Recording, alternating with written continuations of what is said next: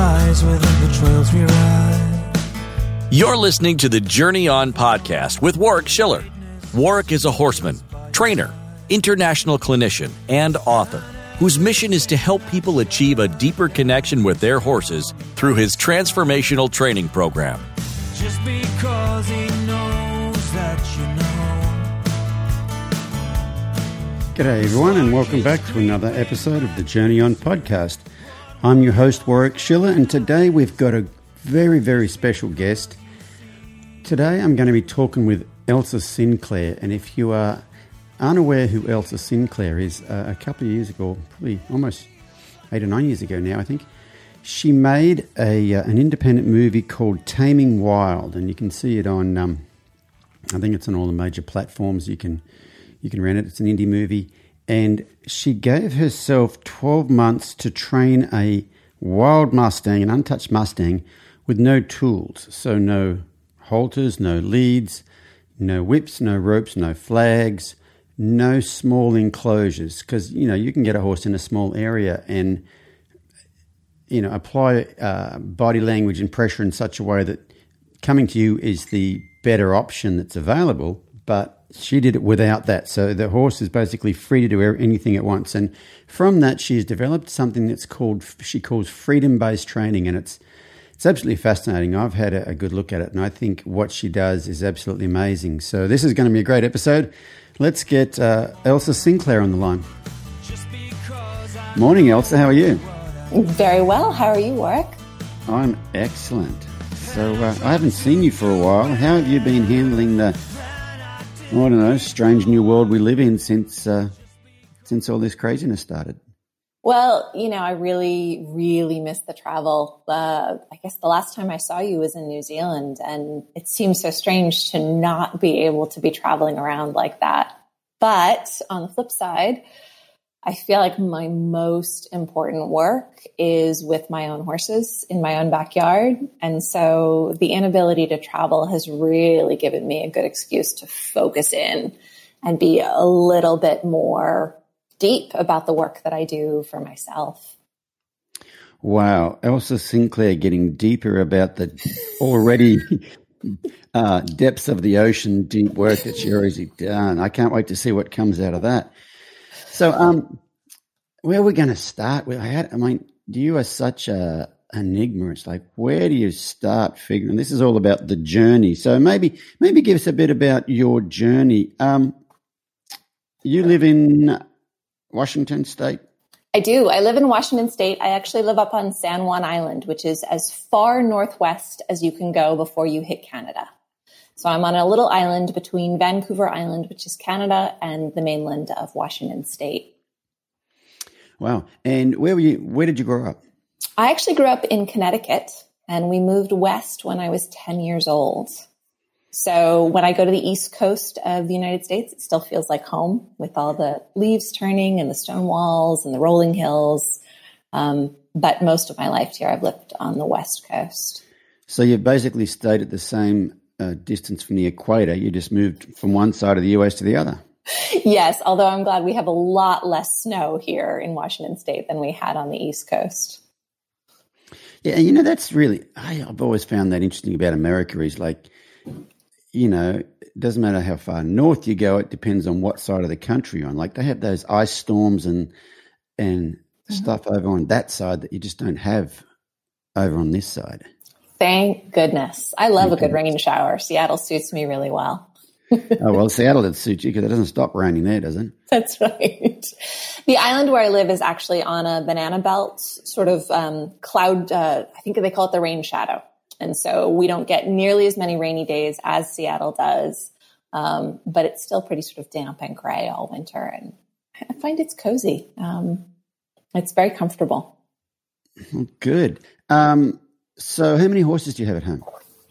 I have eight horses at home currently. Um, it's a lot smaller number than we used to have. My mother taught riding lessons to all of my friends and all of the children in the community when I was a child, and actually when I was grown as well. And we had between 20 and 25 horses for most of my growing up. Um, they have all sort of aged out at this point, and our herd has gotten smaller and smaller, and we're left with you know a horse or two of my mom's and a horse or two of my daughters, and then all of the horses that I use in filming the movies. Well, that's probably a good segue into the movies because if, you know, I think most people would have heard of you because of the Taming Wild movie. Let's, can we talk about that? Where, where did that come? Well, tell, if, if people don't know about it, like, let's talk about what it is, how you ended up there, how it all went, and what it's been like since. What has that done for you? You know, it's it's such a huge subject, and at the same time, it's so so simple. I I've been a horse trainer my whole life. I'm actually a third generation horse trainer. My grandfather did show jumpers. My mother taught children. And now my form of training is really to use as little equipment as possible. Um, but I was a professional horse trainer. So I was mostly working in the areas of what people would call natural horsemanship. And I and that's a that's a broad term, isn't a really it? Like, broad term. I do natural horsemanship. What the hell does that mean? Yeah. Yeah. So, you know, my background was strongly in the Parelli world. You know, Okay, I went yep. through all the Parelli levels. Um, I passed all those levels and I loved it. Um, but I was always sort of looking for the missing pieces. Um, and I think all of us are all the time. Hopefully, we never run out of missing pieces because that's the puzzle that's really fun. But I had a student who asked me some really key questions, and I can remember the day this happened. She said, "Do you really think horses like horses like being ridden?" And I said, "Yeah, I think they love it." And she said, "But I mean, what if they knew they had a choice? Like, what if they were a fully grown, functioning adult in the wild? Would those horses like being ridden? And I said, Yeah, th- I think so. People bring in wild Mustangs all the time and they teach them to be riding horses. And I do think they really enjoy it. And she said, Yeah, but do you think those horses knew they had a choice? And at that point, I was stuck. And that was the turning point for me because I started doing a ton of research about horse training and I tried to find someone who I felt had given horses choice. But everyone who talked about giving horses choice also used food rewards very heavily, as in they controlled the food source. And when horses behaved the way they wanted them, they were allowed to the food source. And I felt like I'm not really sure that's choice. Um, there's some gray area there for sure. But I started coming up with this idea that somebody should take an adult wild Mustang off the range and train this horse where it had all the food it wanted, all the friends it wanted, all the space it wanted, and just offer it companionship and friendship and see if riding was one of the things that you could do with that horse. So I was really excited about this idea. I went and told all of my horse trainer friends about it, and I was like, somebody should do this project. And essentially, everyone laughed at me and said, Yeah, okay, if somebody's going to do the project, it's probably you because none of us want to do it. And then I thought, okay, it would take a lot of time. It would take a lot of effort. Maybe I'll do it when I retire. Maybe this is something to look forward to when I'm older and I've done everything I need to in terms of raising my child and making a living and all of those things. But I couldn't stop talking about it. And I talked to everybody about this idea. And ultimately, I had a client who said, you know, you need to do this now. And I said, yeah, I can't afford it. I can't make time for it. My life is too busy. he said, listen, I would really like a Mustang. What if I pay all the expenses for us to go down and get two Mustangs? We'll get one for me and I will pay you to train it for me. And that will help cover your expenses. And then we'll get one for you to do this project that you can't stop talking about. And at that point, it felt like I, I, had no more excuses. I had to do this. And I sort of thought I would set a camera up in the corner of the field to document it because that was one of the big things. And I had a really good friend who is um, a filmmaker. And she said, if you're going to do this, we should do it right. And I said, okay, Margaret, what does that look like? And she said, well, I'll tell you what camera you need to buy and I'll come up at least once a month and help you film. And I said, but what if it's a disaster? What if it doesn't work? What if nothing happens? What if I sit in the field with this horse for a year and nothing changes? She said, well, then that's what it is. But she said, I, I know you pretty well, and I have a feeling that's not going to be how it turns out. And I said, All right, as long as you understand that nothing might happen here and it might be a complete and utter failure. She said, Yeah, I've got it, but let's film it anyway. And so we did.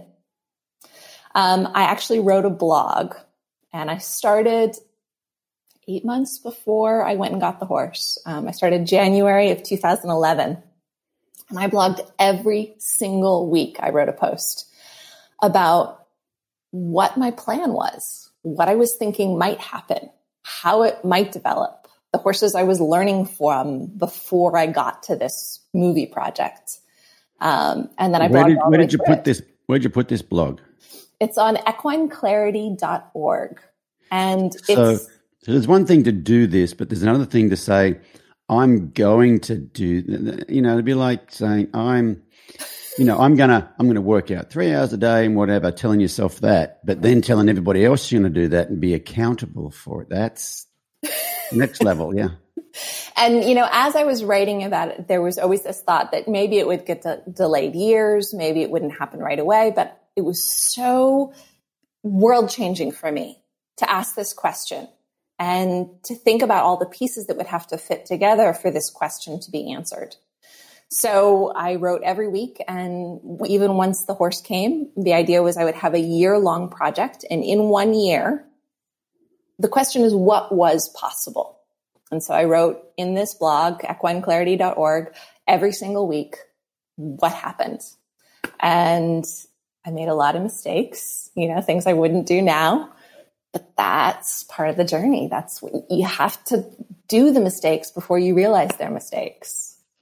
Especially when when you're doing something no one's ever done before. Like if you're if you're following someone who's successful and they have a process, you can avoid a lot of mistakes. But when you're breaking new ground, it could all be a mistake.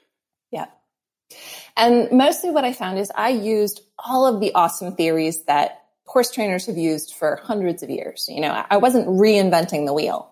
But what I was doing is breaking it down into much smaller steps and understanding how to break a theory down into small enough steps that a horse would voluntarily say, yes, I'll do that with you, even though there's no motivators, there's no halter, there's no rope, there's no fence to hold me to you, and there's no food reward to break something down into small enough steps that the horse says, Yes, I want to do that with you, was really something I had to develop. You know, that's not common that people break things down that far. Yeah, I'd say like the you know the clicker trainers tend to do what they call thin slicing, um, and they're pretty thin slices. And I and I think really you know, the process, like say my background in the reining, the process to doing that is breaking it down into small pieces. That's the key. Break down to small pieces. But when you're breaking it down into such small pieces, you don't even know it's different from the last piece. That's that's pretty cool.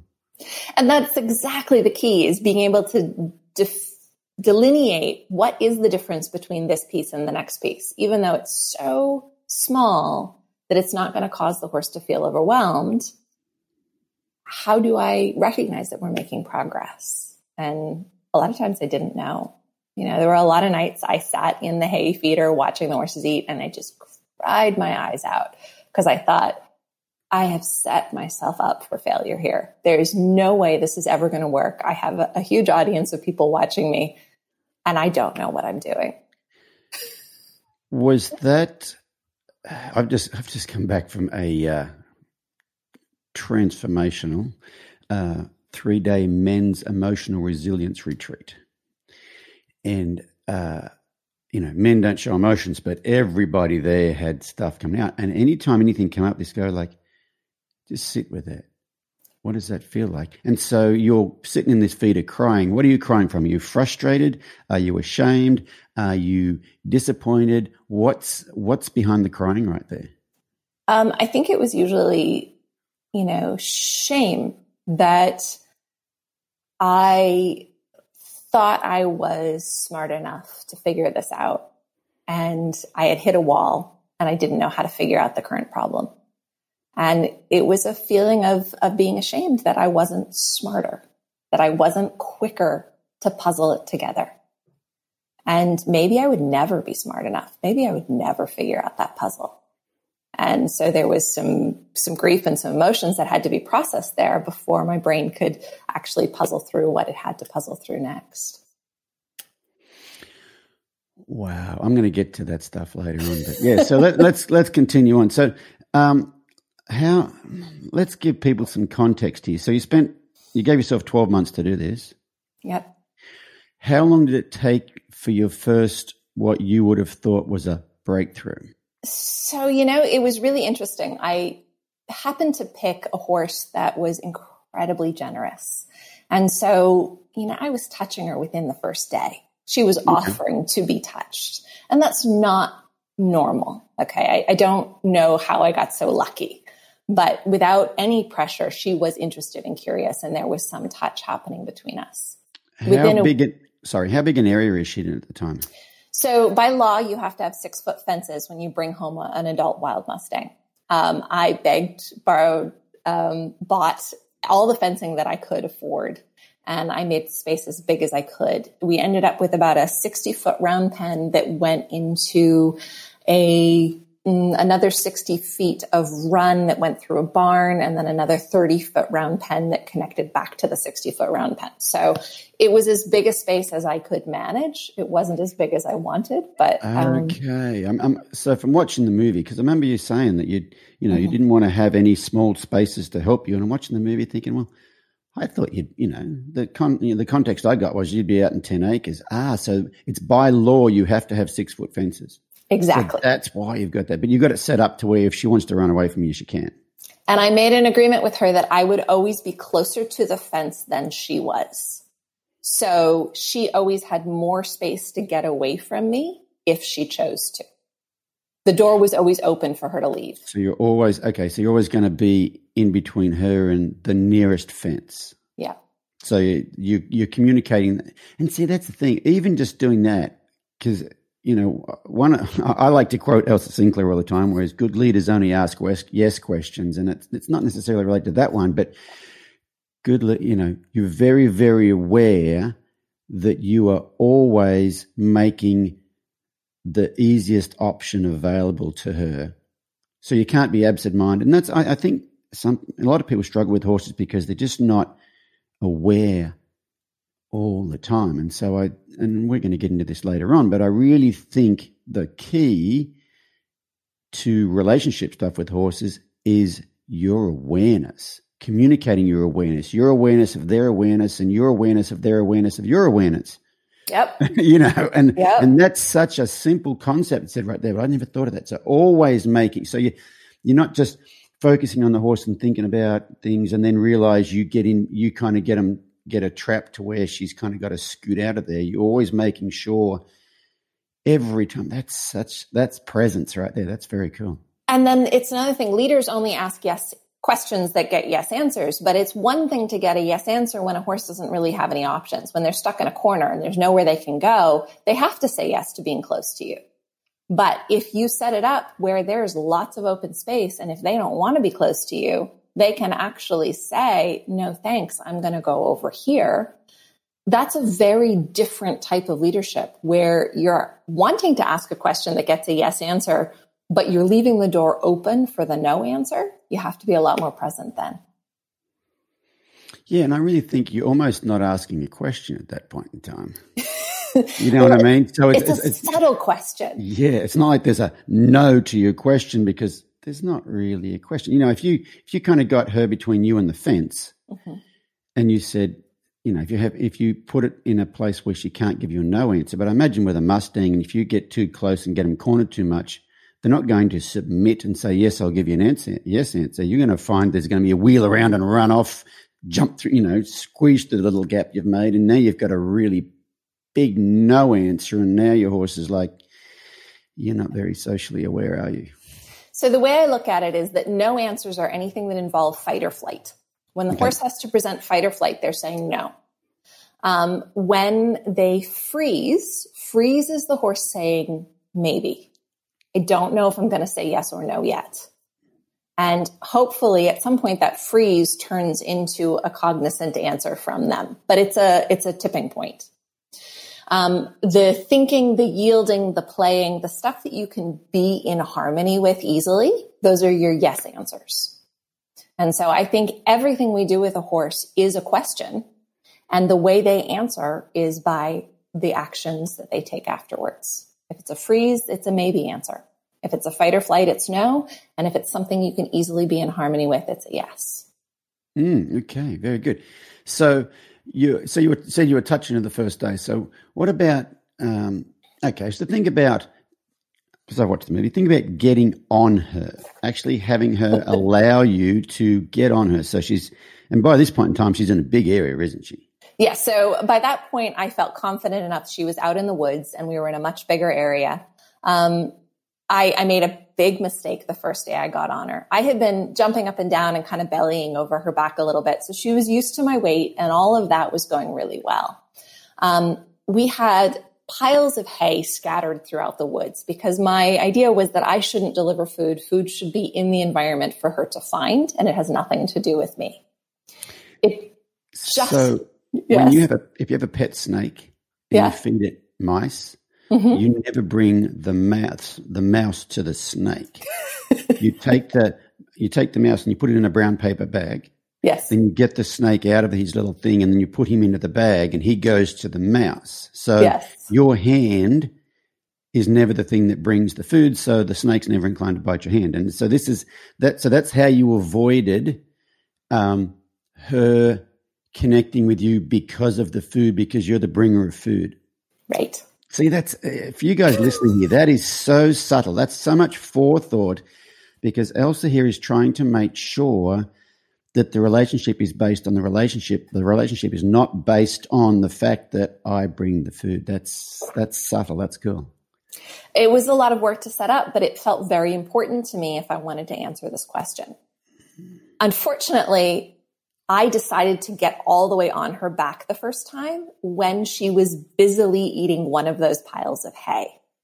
And because it's something she did every day and it was a normal thing for her, I didn't really think much about it.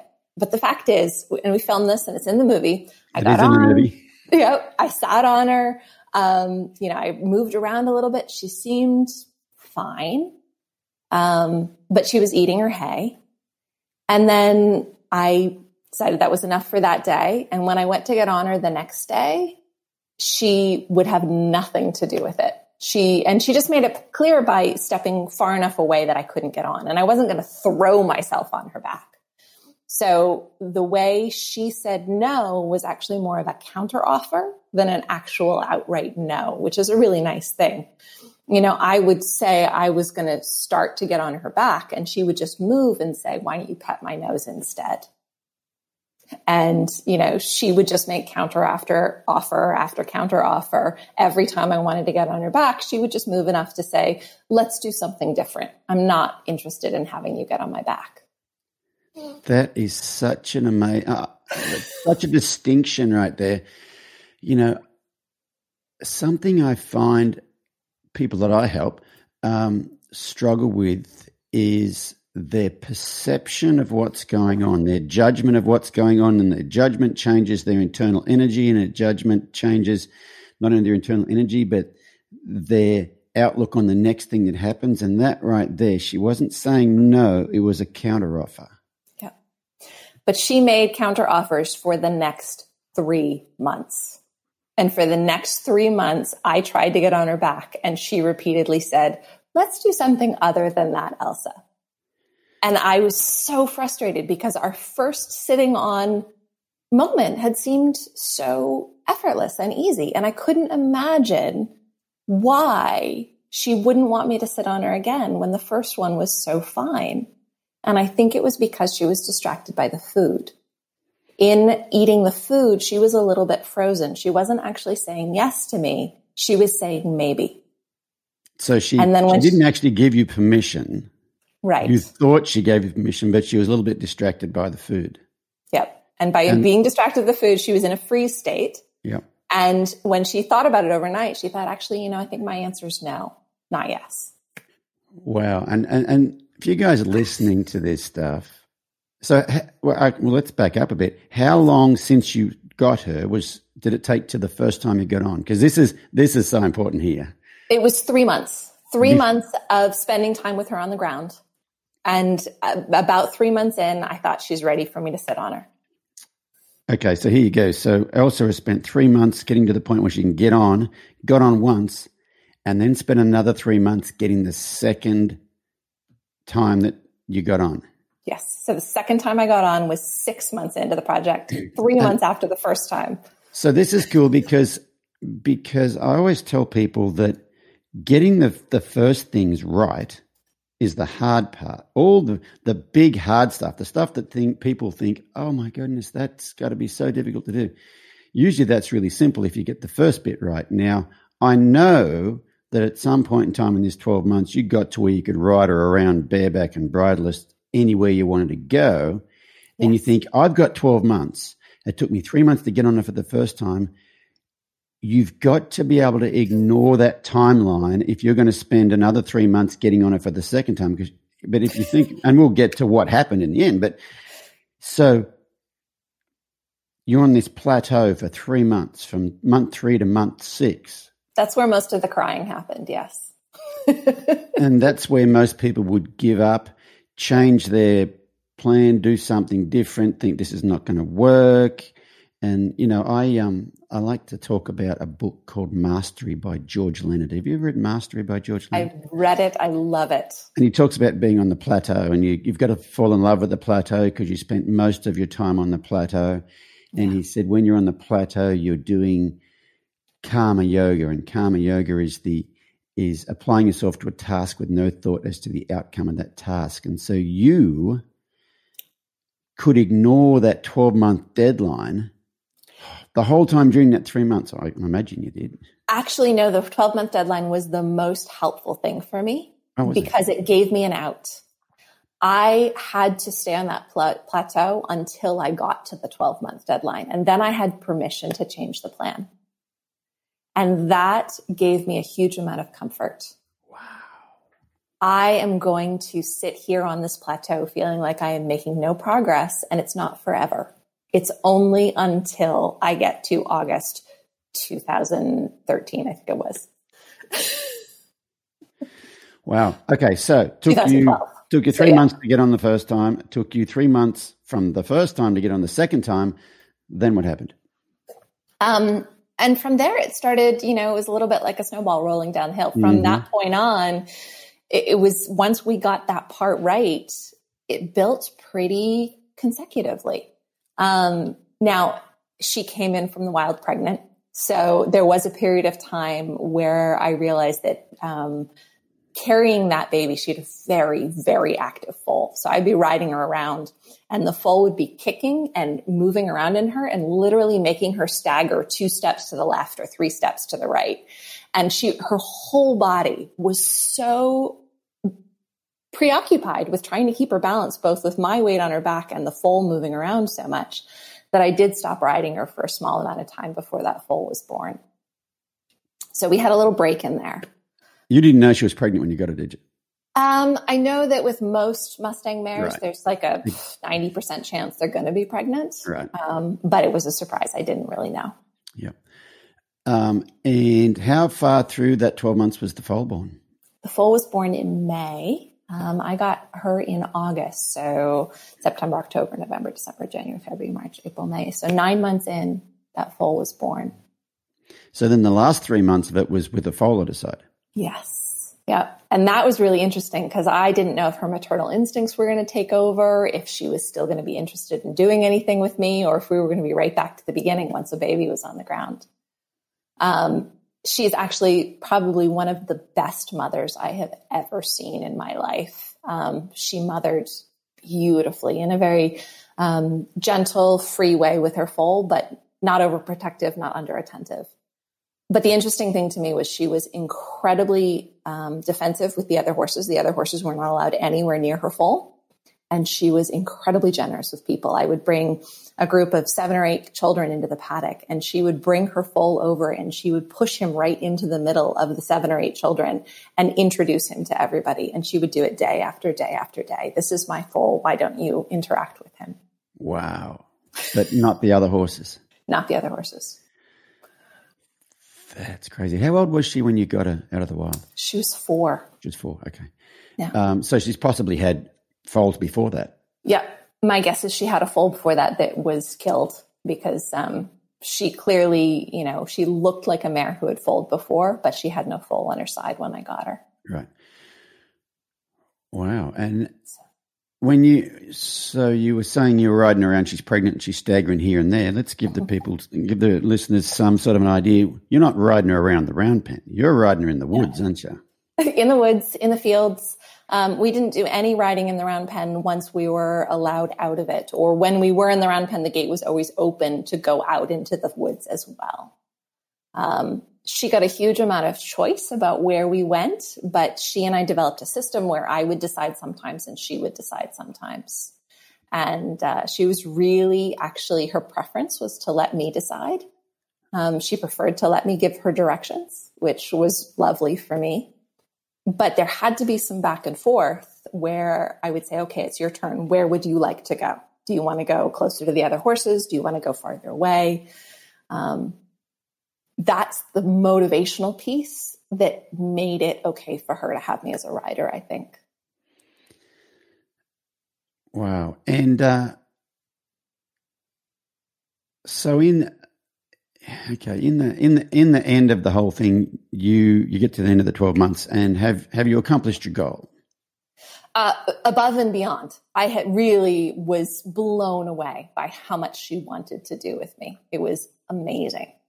And then when the 12 months were over, I had this idea for a grand finale that I never thought I would get to. And that was to go to the beach with her and the foal.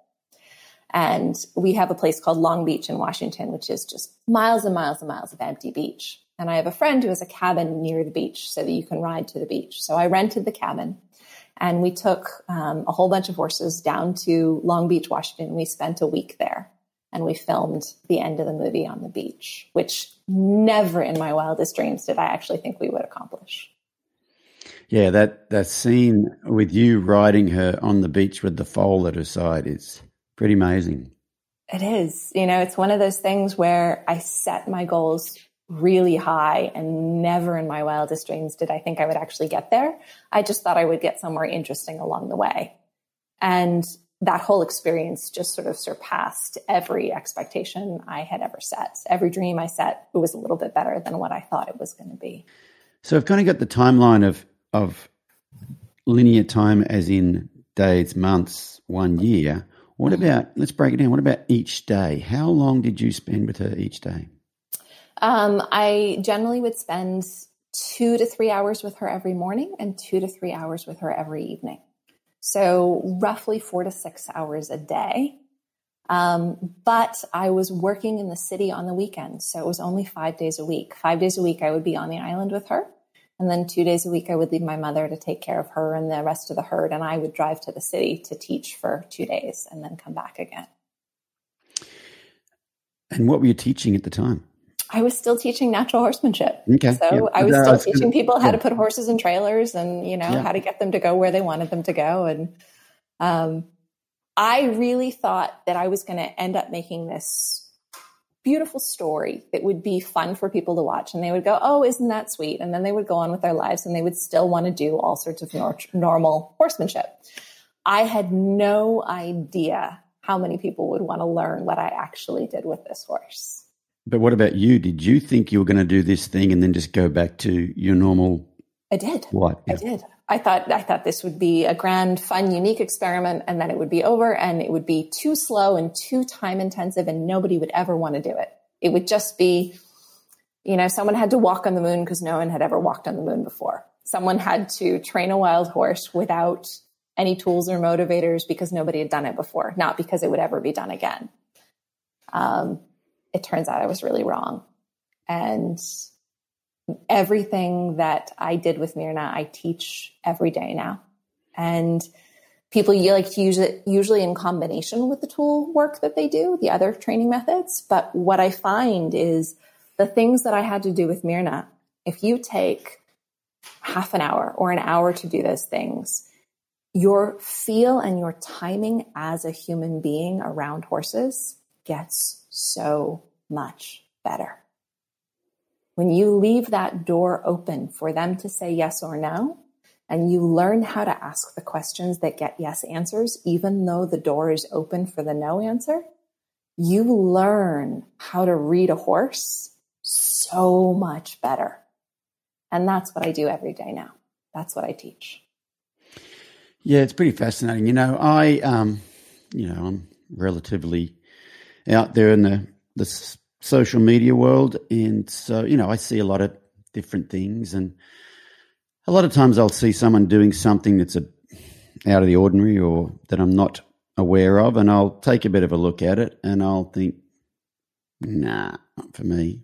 But I'm always, uh, you know, I'm always uh, open to be surprised. And for you guys listening, I had, um, you know, I'd seen Elsa's stuff on social media. I'd done a little bit of work, and I was still on the fence about whether this lady is completely nuts or not. You know, like I don't.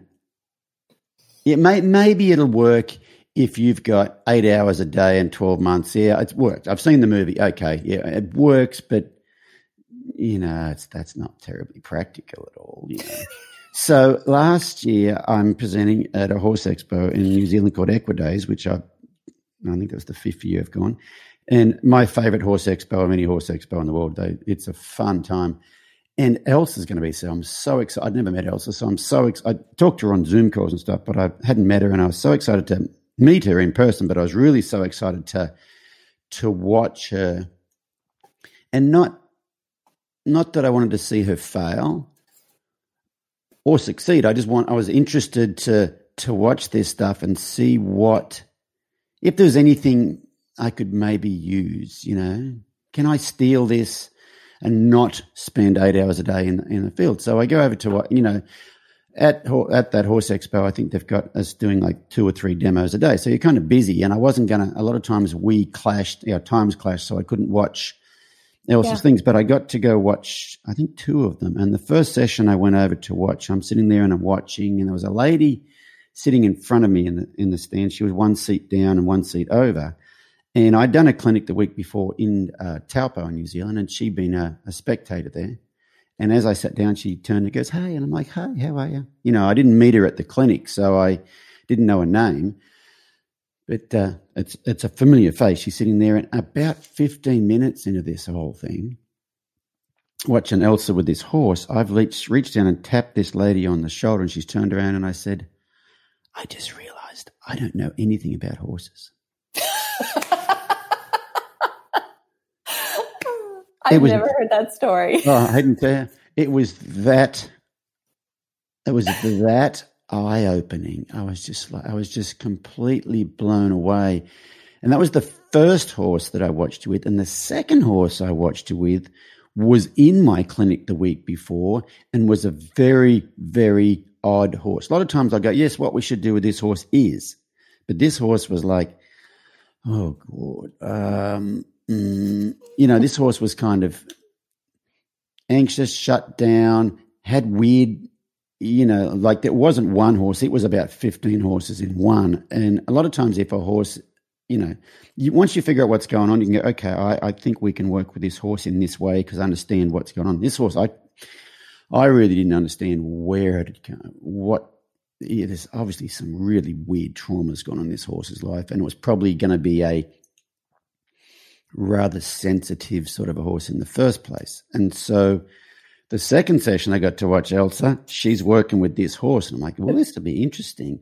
And it was so, it was crazy. This horse went through every emotion a horse can have. And Elsa doesn't, Elsa doesn't ask anything of him. She just moves, positions herself, just bees Elsa. And this horse, at one point in time, lay down and rolled and rolled and rolled. And then it got up and then it would rear and rear and rear. It just would stand on its hind legs. And this is how crazy out there Elsa is. This horse is rearing up. It's in a it's in a square pen that has like six foot panels and it's probably 70 feet square, maybe, maybe 80 feet square, something like that. And so there's not a lot of room, but this horse rear up, and pretty soon Elsa starts climbing up on the fence. And she says, He's telling us that he needs to rear up and see what's going on, but I'm just going to do it for him. And so instead of him rearing up, Elsa would climb up on the fence before he reared up. And he stopped rearing up. and, la- and, and later on, I said to Elsa, so, so do you do that with all horses that rear up? And Elsa's like, I've never done that before. and, and right then, I knew I was in the presence of pure genius. like, it was, yeah, it was so amazing watching you uh, what you did there. And, and and the learning i think the learning i got out of that was there was like a lot of things i got out of it. But the learning i got out of it was i trust whatever she says wow you know i, I think that maybe that's because i trust what the horses say and uh, the, it's really a moment to moment thing of saying, what is this horse presenting to me? And how do I find harmony with that? Or how do I complement it? Or how do I adjust myself around that horse until there is the possibility of harmony? And if there isn't the possibility of harmony, I don't know what that horse is saying yet. And I'm going to have to keep working on it until I do figure out what the horse is saying.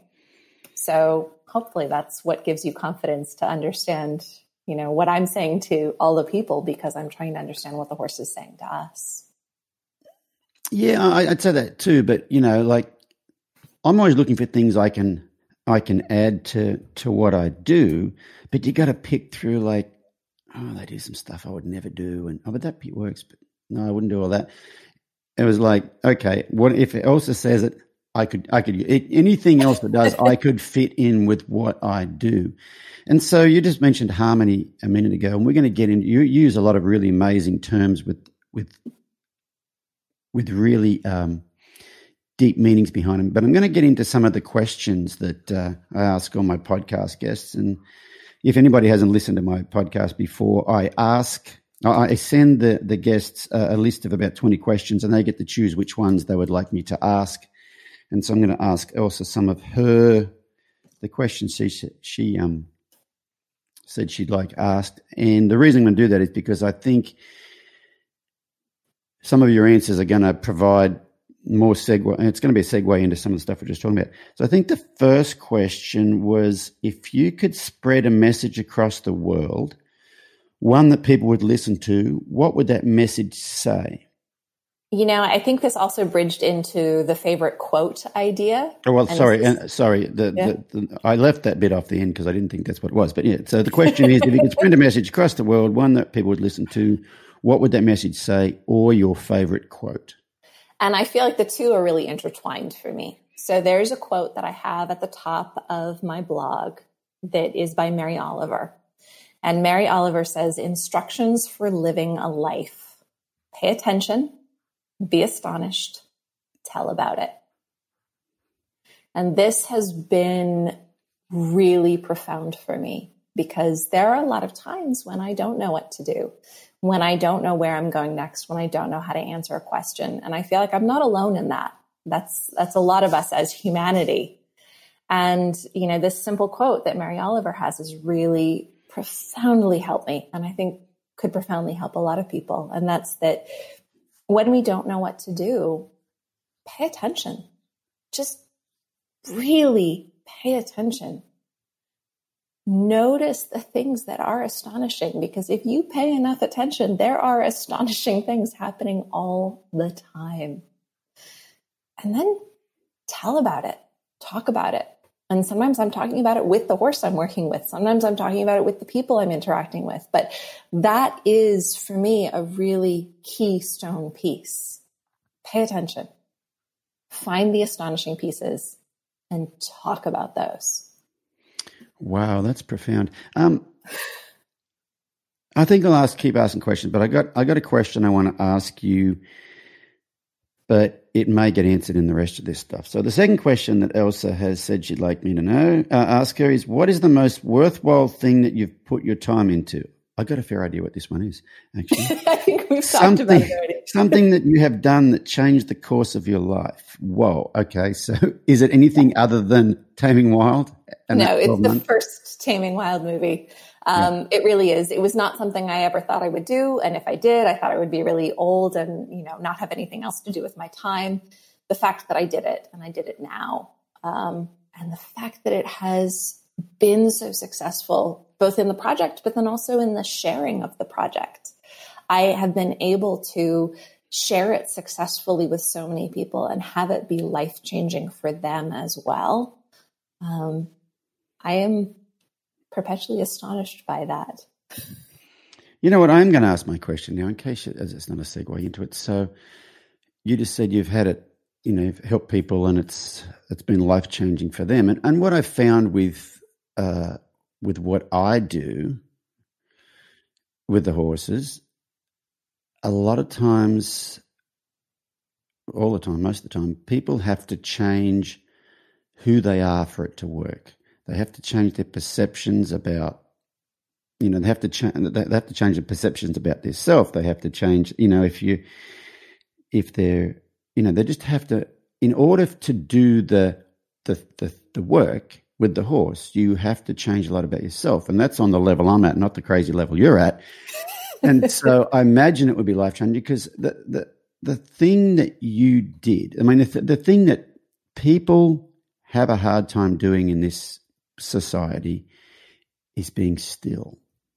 Just the ability to do nothing. We're all busy, busy, busy, busy, busy. And for the most part, sometimes we've got to make a living, but sometimes we're busy because we just can't sit still and be with ourselves because stuff comes up that we're, we're, we're hiding away from. And so, you know, Brene Brown calls it numbing behavior. You just, you, you, you're doing stuff so that you don't have to be still and, and, and be with yourself. And like I've done, I've done a few um, trips to a float tank. You know what a float tank is? Yes. Yeah, sensory deprivation tank. And most people, a lot of people can't do it because it's just you. So if, if anybody listening doesn't know what a float tank is, it's a pod, an egg shaped pod that is filled with water that's got, and it's not very much longer than your body or wider than your body and that much and it's that much water has about 1500 pounds of epsom salts dissolved in it so it's very very buoyant. Um, the water is heated to the same temperature as the human body. The air in the room is heated to the same temperature as the human body.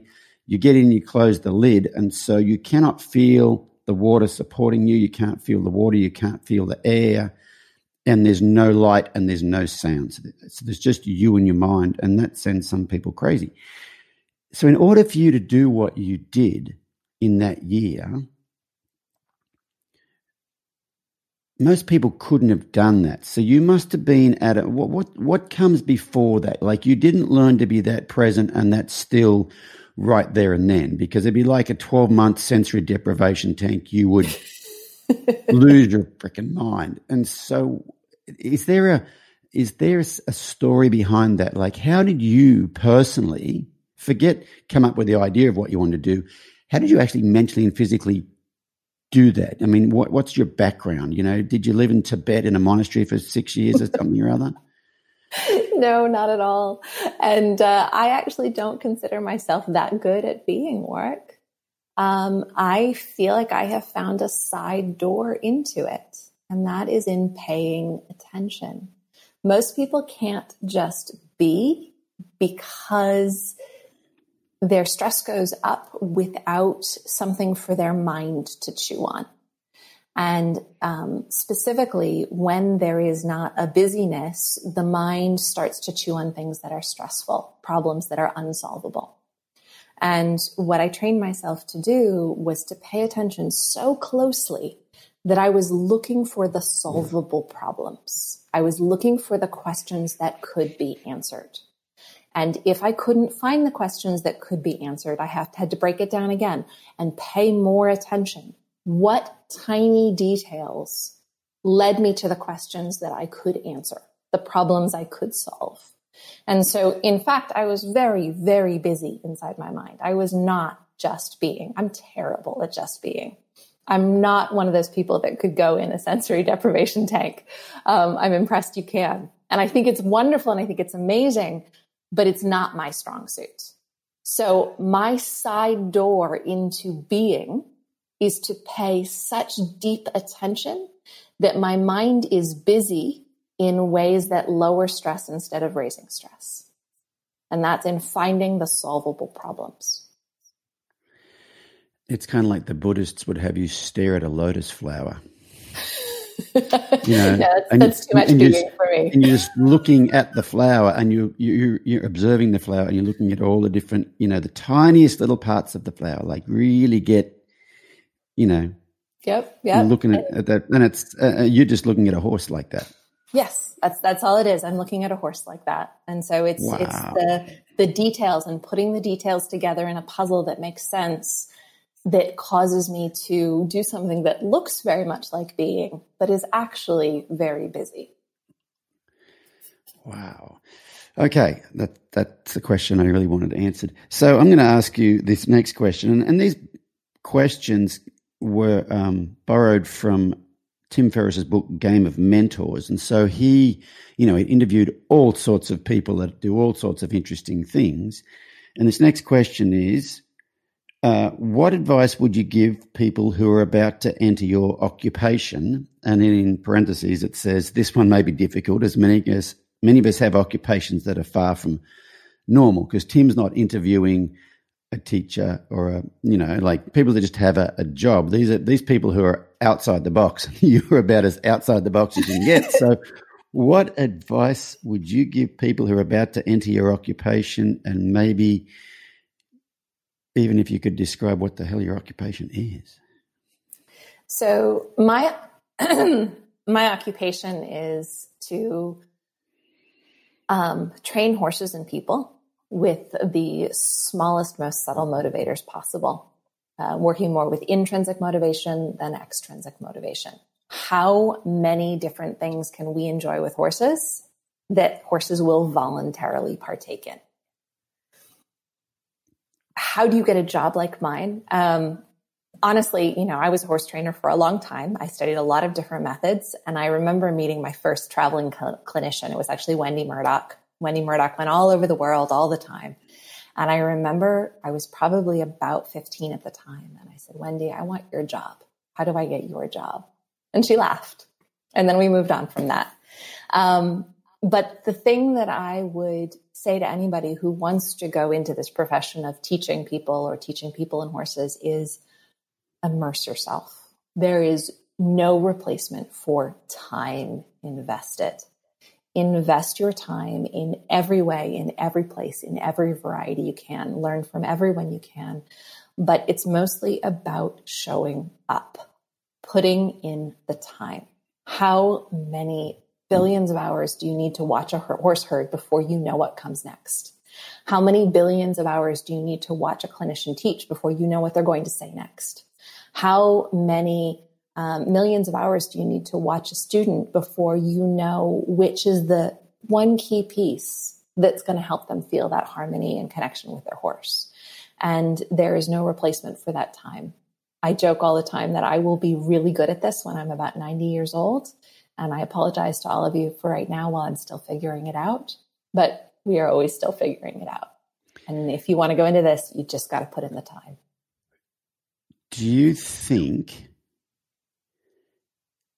it would be easier for someone to learn what you do? Like be Elsa Sinclair, mm-hmm.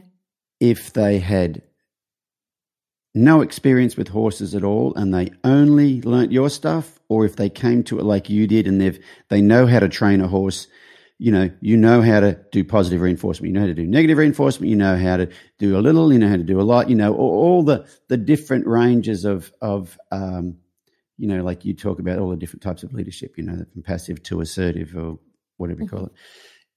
Would it be easier? I don't know. What, what do you think um, I honestly think that there's a, a, bunch of different pieces of what I do.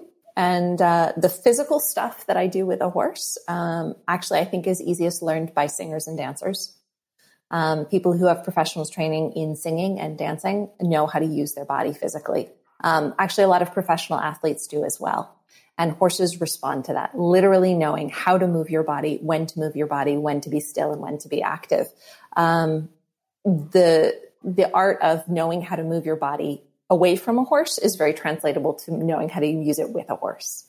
Um, when it comes to teaching other people, honestly, um, the best way to learn that is to not be very good at it yourself. Because I find that that saying, you know, those who can't do teach, uh, is actually very um, apt because those of us who have really struggled know how to break it down for someone else. If it's too easy for you, you don't know how to explain it to somebody else. Yes, I, I think the best the, the, the, best people at what they do, like say horse trainers in the world, don't teach it because they they couldn't tell you what they do. They, they yeah. don't know how they do it. They just do it. And now I will say that the one exception to that, I think, Warwick, is um, teachers who have encountered particularly difficult horses. So if you get someone who's very, very good at what they do, and then they meet a couple of horses that just blow everything they know out of the water, and they have to slow down and learn it the hard way, that's often how they become good teachers by finding a horse that is difficult enough that they aren't good at it for a little while. Do you find that, because this happens to me all the time, do you find that teaching deepens your understanding of what you already know. Like like quantifying what you are doing to people who are watching you. Like I'll I'll be doing a clink and I'll I will explain something in a way that I've never even thought. I get a deeper yeah. meaning. Like oh shit, I kind of it's kind of like the movie The Sixth Sense with Bruce Willis, where you realize he's dead. You know, you think I've known that all along, but I didn't know I knew that. Do you find that? All the time. Okay. I will be teaching. There will be stuff that comes out of my mouth, and I'll go, "Oh, that's good." I should try that when I get home. I bet that would really work with Cleo. and it's not that I haven't been doing it, it's that I've been doing it subconsciously. And yeah. when I go to teach it, it comes into my conscious. And when it becomes into my conscious state, I can do it better than when it was subconscious. Yeah, yeah, I've, I've definitely found that too. Okay, so let's get else another question. What oh, what quality do you admire in a person? You know, this is something I've thought about a lot. And the quality that I most admire in people, and actually horses too, is the ability to ask the second question. So the first question is the problem that's right in front of you. This is the thing I need to solve. How do I solve it? The second question is, how do we all feel about that tomorrow? The way I solved this problem, how does that in fact affect or impact the relationship tomorrow? And I think everything we do has a second question. And when you don't ask the second question, you set yourself up for difficulty down the line. So the thing that I most admire in people is when they can say, yes, I can see the solution to this problem, but what does that solution then give me tomorrow? What's my second question? How do I solve that problem? Do I even want to solve that problem? Or do I want to find a different solution today? Very cool. Well, I'm, I'm, just thinking about um, do you know who Tristan Tucker is? Mm-hmm. Okay, you and him. I have are, huge respect for Tristan. You, if you haven't listened to the podcast with him yet, you got to listen to it. But you and him are brothers from another mother. Like completely think about things differently, but just are on a just look at things on a level that most people I've ever met don't. So I'm going to ask you one more question here because this one's going to have this this is going to have all the answers in it. Oh, this is all the Elsa stuff here. What do you think it means to be a leader and a follower? And what does leadership, followership, or just leadership, if you want to do it that way, look like to you? So this is most of what I teach every day as well. I know that's why I wanted this question. um, I have a lot of theories about leadership, but very, very simply, I believe a leader is anyone that makes a decision that others agree to. So any decision you make, if there is somebody who says yes to that decision, you are then a leader. I also think leadership has um, a huge ability to switch back and forth and actually is healthiest when it does. Sometimes I'm the leader, sometimes you're the leader, sometimes the horse is the leader. And the more fluidity leadership has, usually the healthier a relationship is. But um, there are different types of leadership. And the most common type of leadership is the one everyone talks about, which is dominant leadership And I believe dominant leadership is where you are willing to put pressure on someone that makes them uncomfortable until they agree with you. And with horses, this includes uh, food reward training. If you don't slice it thin enough, if you don't make those steps small enough, there's a huge amount of discomfort the horse feels from that food being withheld. And so any discomfort that comes before the yes answer is your dominant leadership. I make a decision, you're going to say yes, but you're going to feel some discomfort on the way. Um, below that, a step is insistent leadership, which is where I'm going to make a decision and there's sort of a, a hesitancy. I've got to kind of talk you into it. You're not super keen on it, but you're not super uncomfortable about it either. That's what I call insistent leadership. Sliding down the spectrum is assertive leadership. Assertive leadership is what I think everyone wants, which is where I make a decision and the horse says, Yes, me too. I want to do that. That's what everybody's aiming for. Um, and it's great the other way around too. When the horse makes a decision, and we go, Yes, I want to do that. Um, you know, my favorite example is when I'm swimming in a lake or a pond with my horses, and my horses say, I want to take you for a swim. And I go, Great. I'm going to hang on to your mane, and isn't this going to be fun? Um, any sort of a decision where someone decides to do something and the other one says yes is your assertive leadership. That's the goal. That's what we all want. But you earn it. You earn it. It doesn't just get delivered to you. And you earn it by either making dominant decisions that are good ones, like I'm going to make you uncomfortable to say yes, but ultimately you're going to be really happy you said yes. We do enough of those, we get to a place where you're going to say yes right away. That's where most horse training lives in that upper end of the spectrum. The lower end of the spectrum is where I explore. And I think the very best horse trainers use it, but don't talk about it. And that is passive and supportive leadership. So passive leadership is the most subtle form. And that's basically where I'm only going to move my own body. I'm not only going to make decisions for me, not for anyone else. And I'm going to decide whether I stand close to the horse or far away from the horse on the left side or the right side. And the horse is going to say yes by being in harmony with my decision. Okay. Supportive leadership is where I move. And as I move, the horse is going to say yes by being in harmony with my movement, either by matching me or by standing still and allowing me to move around them. They're going to say no by going into fight or flight, bumping into me or running away. So the ability to have a horse say yes to your own personal choices is something we don't study very much, but I watch the very best horse trainers do it all the time. And so that is the side of the spectrum that I teach because we all want assertive, where I say to the horse, I think we should both go chase cows. And the horse says, Yes, me too. Um, but you have to earn it. And you either earn it through the dominant side or you earn it through the passive and supportive side or if you're a really brilliant horse trainer, you earn it from both sides at once. Wow. I knew that was going to be a, I knew that was going to be a good thing. You know, um, I just, I, I learned so much just watching you in New Zealand last year. And, and um, one of the things I really loved was when the horse does something you don't want, you just, what's the term you use? I just don't want to in, not indulge in that behavior. I don't want to engage in that behavior. Is that how you put that? Yep.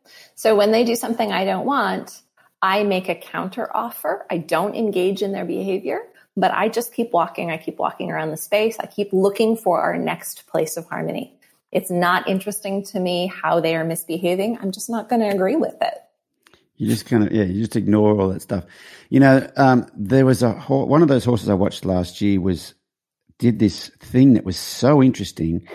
This so Elsa's in this you know square pen with this horse, and she keeps saying this horse wants me to control it. Was it control the horse or help the horse? Which one of those terms did you use? Ah, uh, a long time ago. I can't remember, but okay. Well, I'll tell um, the story, and you'll be able to tell which one it was. But yeah. Elsa's telling everybody this horse is trying to get me to control it. And this horse does not look like it wants anything to do with Elsa. And so I'm thinking, right about now, I'm thinking this lady's crazy because this might have been the first horse I watched you with.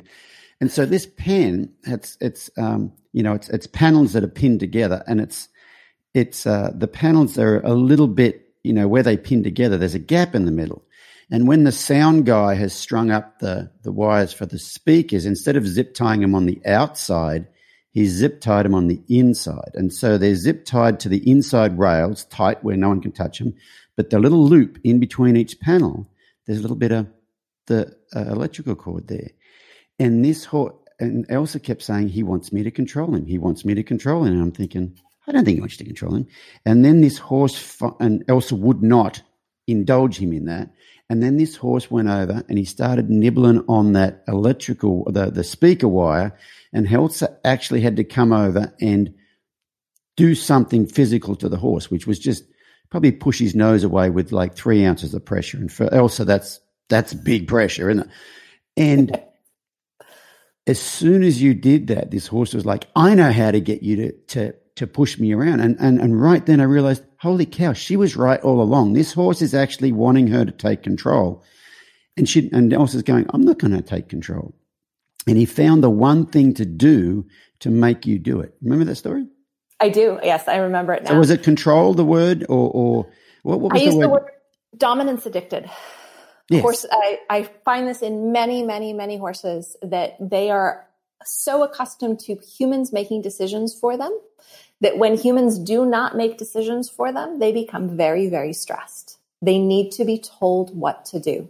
Yeah, that's what was going on. So, Yep. so Elsa's saying this horse needs to be controlled, told what to do. He's, he's, he's, he's wanting me to tell him what to do. That's what I think Yep. that's the way you put it. And I'm thinking, Yep. I don't see it. I don't see it. And I didn't see it. And uh, all the behaviors he was throwing out, I, the way I looked at him was like, no, he's just whatever. I don't forget what I thought he was doing, but you were saying he, the reason he's doing this particular thing is trying to get me to control him and I'm not going to, I'm not going to tell him what to do. And Yeah. I was not getting it until he did that. And as soon as you actually controlled him, he's like, ah, this is the thing I want to do because I want you to control me. And that, for me, that was mind blowing right there. That was like a six, not a sixth sense moment. It was one of those things like once you see that, you can't unsee that. Yep. And it happens all the time in clinics. Horses come and they say, What is the one thing that will get you to push me around? And once they find it, they'll do that one thing over and over again, whether it's chewing on the fence or playing with the electrical cord or what's the one thing that's off limits. And once I find the one thing that's off limits, then you will step in and tell me what to do with my body. You'll tell me to move left or you'll tell me to move right or you tell me to back up. And that's comforting and they will keep pushing that button to get the comfort that they are familiar with. And it's really interesting.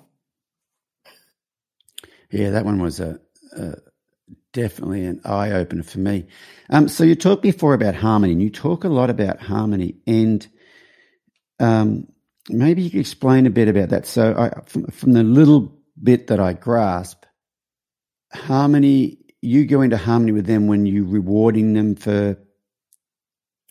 Uh, so yeah, go yes ahead. and no. So um, harmony, I also call it flow. Flow, you flow, yes. like the horse. Um, this is my primary reward system. Now, it worked really well with Myrna, my first horse that I did the movie with. And I've since learned there is a timing problem with harmony. And that is that when stress goes up for a horse, they don't want harmony. They want action that is going to solve the problem. And so if you try and offer them harmony while their stress is rising, they feel like you do not understand them. You do not know how to read them. You are not there for them. And so they want either you to make a decision for their body or make a decision, like make some decision, solve this stress that I'm feeling. And so the really interesting thing about harmony is it's only a reward if you offer it at the right time. If you offer harmony at the wrong time, the horse is going to have to make a counter offer and not be in harmony with you because they don't feel like their stress is low enough that harmony feels good. Harmony only feels good when the stress is low enough that it's reasonable. And this is something that I've really had to explore a lot more, you know, as I filmed the second movie and um, as I'm working on the third movie now. This idea that there is a time and a place for harmony, and it's the most beautiful, valuable reward or reinforcement for a horse if you offer it at the right times. Wow. So you just mentioned the second movie and you're talking about the third movie, which I had no idea about. Um, let's go back to the first one. So Taming Wild, where can people see that? So the easiest way to track it down is through my website on tamingwilds.com. Um, the all the movies are listed there. It's available on Vimeo on demand, and mm-hmm. it's also um, available on DVD if you want me to send you a copy. And it's available on DVD. And tell me about the back cover of the DVD. There's a great uh, there's a great story about the back. So, what picture is on the back cover of the DVD? So, on the back cover of the DVD is a picture of me crouched down on the beach and Myrna at a full gallop around me. And she's running around, circles around you, isn't she? She's running circles yes. around me. Okay, yeah. And you can you can tell she's quite energized, and there's an amazing story that goes with that. Um, after I finished filming the movie, I actually was broke. I had no money, and I was raising a child, and I needed to go back to work full time. So all the footage from the movie actually went on the shelf for several years. Um, it was a four year project from the beginning of filming to the end of editing because I had to put it away for a while. So, several years after we filmed the movie, um, we had done a Kickstarter, we had raised money, we were ready to edit.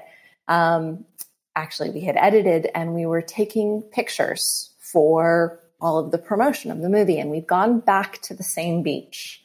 And Myrna and I were doing all of these photographs in the ocean. I was there, no bridle, no saddle, no rope, no nothing. I was just standing next to Myrna and we're knee deep in the waves. And it's one of those things where the waves are coming in and it's beautiful and we're taking pictures and this rogue wave comes in and it's a big one and it crashes over the top of Myrna and I. So we're both soaking wet. We're just, you know, seawater from head to toe. And the amazing thing to me is Myrna, instead of panicking, she turned to me and she asked me if we could get out of the water. And she and I have a pretty good communication system, but she touched me and she said, we need to go. It's not safe in here. And I really was quite cocky as a human being. And I said, no, no, no, we're fine. We're fine. Stay in the ocean with me. It was just one wave. We're fine. And she reached out to me again. She said, no, no, no, we got to go, Elsa. And I said, no, no, no, we got to stay. We're stay. We're going to keep taking pictures. It's great. We're all wet, but it's okay. And she reached out to me a third time and she said, no, we really have to go. And I was stupid enough to say, no, no, stay in the water with me. And she said, I'm so sorry. If you can't come with me, I have to go by myself. And at that point, she took off. And there's my horse galloping down a completely empty beach with wilderness on one side and ocean on the other side. And she's disappearing as this little dot down the sand. And I'm thinking, have I lost my horse? Am I never going to see her again? So tell us about this wilderness. She could actually go off the beach into the wilderness and like it's not like it's fenced or whatever. Like she no. could be gone literally forever. Gone. There's wild horses that live in there too, isn't there? Uh, not too many. No, okay. You know, she would have a hard time in Washington State, but there are some. Yeah. You know, it's possible. So yeah, she could disappear into the woods, and I would never see her again. And you know, I stood there not knowing what to do as she disappeared with this little dot down the beach, and then she turned around and she galloped back to me. And that picture on the back of the DVD was taken when I was crouched down and she was winding her adrenaline down by galloping around me in circles. And my adrenaline was coming down too. And I thought, wow, if you never let them run away, they never have a chance to run back. So that picture was taken when she came back? Yeah, that picture was taken when she came back. That's a special moment. So I got a question for you. You said when, when she reached out and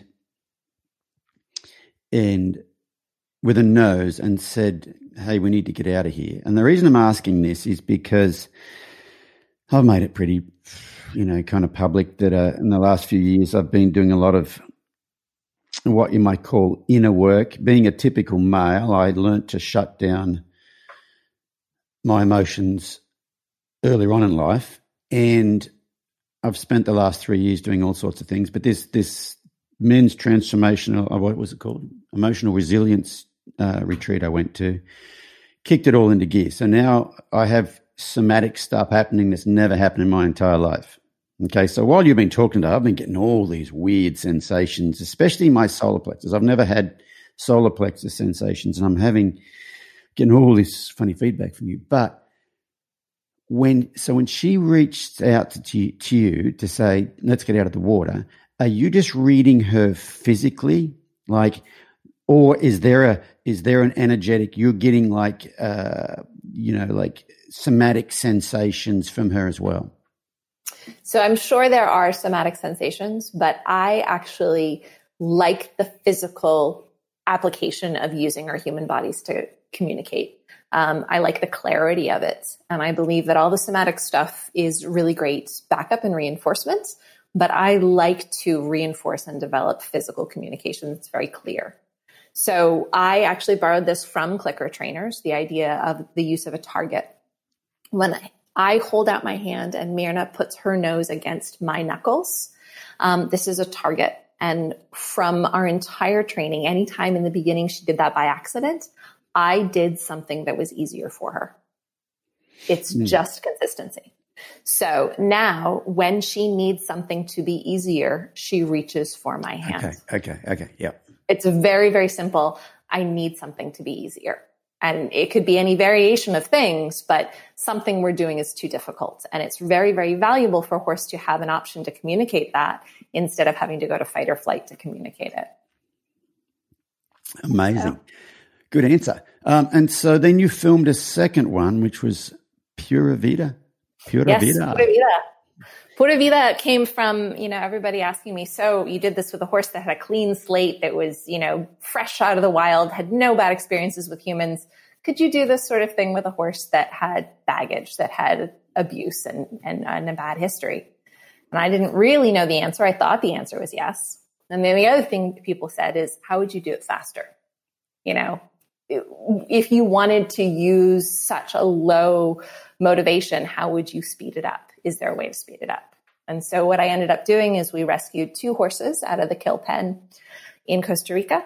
And we traveled, a friend of mine, Andrea Wadey and I, we traveled from the west coast to the east coast of Costa Rica, um, ocean to ocean. And we had a friend who had a really beautiful pack mare that led the way. So our two rescued geldings could follow the pretty mare across the country with very little pressure.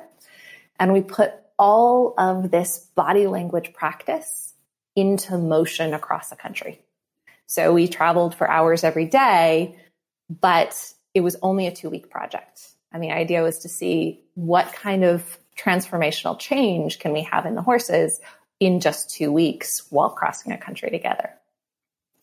So the horse that Andrea got for me, I was in the US still, and Andrea was buying the horses in Costa Rica. So they would have six weeks to get extra food and, and get fattened up before we did the journey. She bought a horse. She was bidding against the kill buyer and she, she won the bid. And then the locals came over to her and they said, uh, congratulations on your new horse. And by the way, please never, ever, ever ride that horse. And so Andrea called me and she said, I'm so sorry, Elsa. I think I made a terrible mistake. I think I bought a horse that's completely unrideable. And I said, no, no, that's fine. I don't need to ride it. I'm happy to walk across the country. If I never ride, that's fine. The idea is the relationship with this horse, not whether I ride or not. Um, and uh, it was pretty phenomenal. The uh, the relationship that developed between me and this horse across the country, and what actually was possible in spite of his horrific, horrific past. Do you, do you have like a lot of scars and stuff that tell you a bit about his horrific past? Yeah. Yep. Yep. You know, I I know he had been ridden because he had scars from the saddle. He had scars across his, his, where the bridle had been, you know, all sorts of patches of white hair where, you know, stuff had obviously been rubbed back off and grown back. And so the locals considered him quite dangerous, but he really was quite genuine with me. He didn't like people. He didn't want to be touched. He didn't want anybody near him but he was willing to have a conversation. And over the course of that two weeks, that conversation grew until riding was just one of the things he was happy to do with me. Oh, you, you got to ride him in two weeks. I did. That's I did. amazing. That is that is so cool. You know, it's it's funny. People say this horse is whatever. You know, this yeah. horse is bad. This horse is, is whatever. And for the most part, it's that's just a reflection of the interactions they've had with people that have caused them to be that way. And this one sounds like he's a perfect example. Like they say, you never ride this horse. He doesn't like people, and he's just never been listened to. Yeah. Yeah. And I got some things wrong. I mean, at one point I was trying to put on a hoof boot and he kicked me all the way across the road and I ended up on the other side of the ditch. And, you know, I picked myself up and dusted myself off and said, sorry, bad timing. Let's try that again. so, um, you know, it was it was a really good adventure for me to realize that yes, you can speed it up, and movement is the way to do that. You know, being able to see lots of different things and experience lots of different things is a way to speed it up.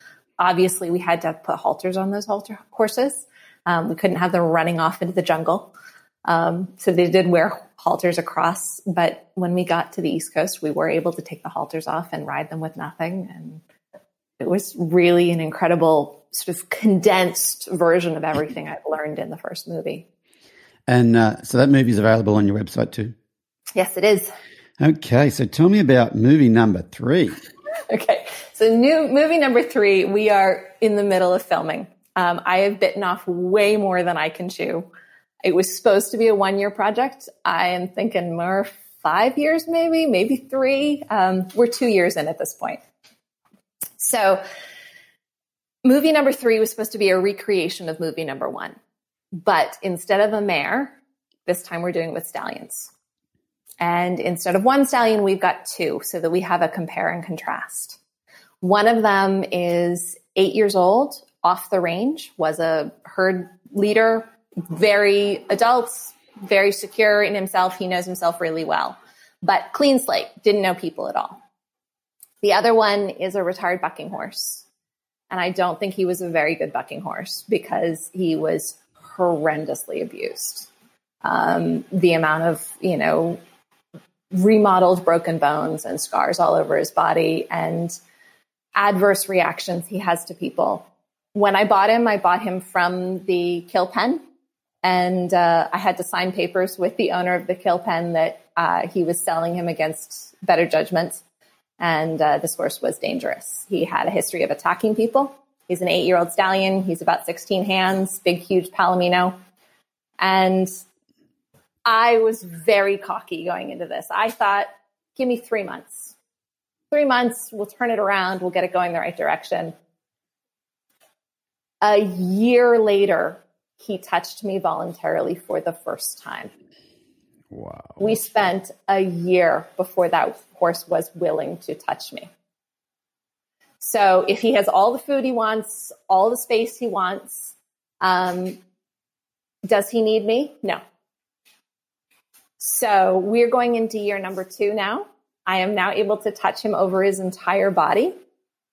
Um, I have to be very careful about putting him in with other horses because he has a hair trigger and he's hurt more horses than I have ever seen any horse hurt. So he does a, a freeze response where he, there's no one home and the other horses don't like it. So they poke at him and they poke at him one too many times and he explodes into a fit of rage like you've never seen with athleticism you never knew he had. And uh, he takes them all the way down to the ground. So I have to be very careful who I put him with. I have to be very careful how I socialize him. I have to be very careful with how I am with him. But underneath all that, he is the kindest, sweetest, gentlest horse you've ever met. So he's the really interesting part of the story. The other stallion is there as a contrast to him. But honestly, the other stallion has gotten very little of my time because the one that was so difficult is taking most of my time and attention just to stay safe. And it's been really interesting. Are they, they're not, are they not in together? Are they in together? Uh, say that again, Warwick. I think I lost the, you. Are the two of them in together? So the two stallions are in together when I am there to supervise. Okay. Because when I am there, if I see the stress start to go up, I can ask them both to take a walk at this point. And if they walk a little bit and they move a little bit, they'll walk the stress off and they don't have to fight. If I am not there to encourage them to take a walk, the fight gets pretty brutal and I'm not willing to deal with the injuries that I have to doctor afterwards. Right.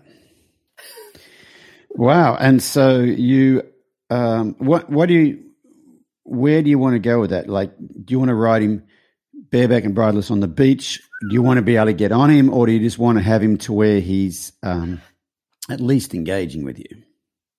So he is engaging with me quite well now. Okay. Um, I feel like I, I, in this situation, because they are both stallions, I need to get them to a point where I can put a halter on and lead them and trim their feet and do the basic things, even if I trim their feet without the halter on. They need to have basic care things for me to feel like I have succeeded at all. And wearing a halter and being led is one of those things because they are stallions. Um, if they were to break through my fences and go visit my neighbor's breeding farm, someone needs to be able to put a halter on and take them home. So until then, I don't feel like I've succeeded at all that's my first level of success is they need to be handleable so that they are safe. Um, and the wild one certainly is. Uh, Ari's wonderful. He's very no nonsense. So he's, he's already there. The other one we're still working on. Um, would I like to be able to ride them? Yes, but only if it's something they will volunteer. If it's not something they want to volunteer, I'm willing to accept that. And I will find that out as we go. Uh, do you have a you have a working title for this movie? Taming Wild Evolution. Evolution. Well, there you go. Well, I, you know, we've been talking here for an hour and a half, so we probably should pull this up a bit. But I, but I, you know, that's a great name for that, and that's a great way probably to finish up here. Evolution. Um, I think you are part of an evolution in the horse human relationship. I don't know of anybody quite like you with, with what, and I mean that in the very best way possible. Um, quite, I, I don't know anybody quite like you, but I think, I think, I mean, I think you are going to help horses like nobody else has, but I really think people that decide to follow your path with the horse, you know, you don't just come out of the womb being ready to do this. And I, I really think you're part of not just the evolution of horsemanship, but the evolution of the human consciousness. So I, um, I, I, congratulate you on what you're doing, admire you on your journey, and I just uh, I want to thank you so much for joining us here on the podcast. I think this has been absolutely. Thank you for inviting me. We could do this for, for, like anyone, six hours. We could. For anyone who is interested in the ongoing movie progress for this third movie, I have a Patreon group, Patreon slash Taming Wild. And, you know, for $3 a month, you can see weekly updates. Every week I post a little video of what's happening now with the stallions. So for people who, you know, can't wait for me to finish the movie, you can get updates as I go. Awesome stuff. So if you want to find uh, Elsa, she's at www.tamingwild.com. Yes. That's correct. And Facebook page? Yes. Yes. Facebook is Taming Wild Movie and Elsa Sinclair. And uh, I welcome any of you that are interested in this kind of thing. It's it's a little different from normal horse training, but what I found is it complements horse training of all different varieties. And I would have to agree with that. That's what I found out in New Zealand last year. So thank you so much for joining me here. And um, thanks, Thank everybody, you. for listening. And uh, we'll catch you uh, again next time on another episode of the Journey On podcast. Thanks for listening to the Journey On podcast with Warwick Schiller. Warwick has over 650 full length training videos on his online video library at videos.warwickschiller.com. Be sure to follow Warwick on YouTube, Facebook, and Instagram to see his latest training advice and insights.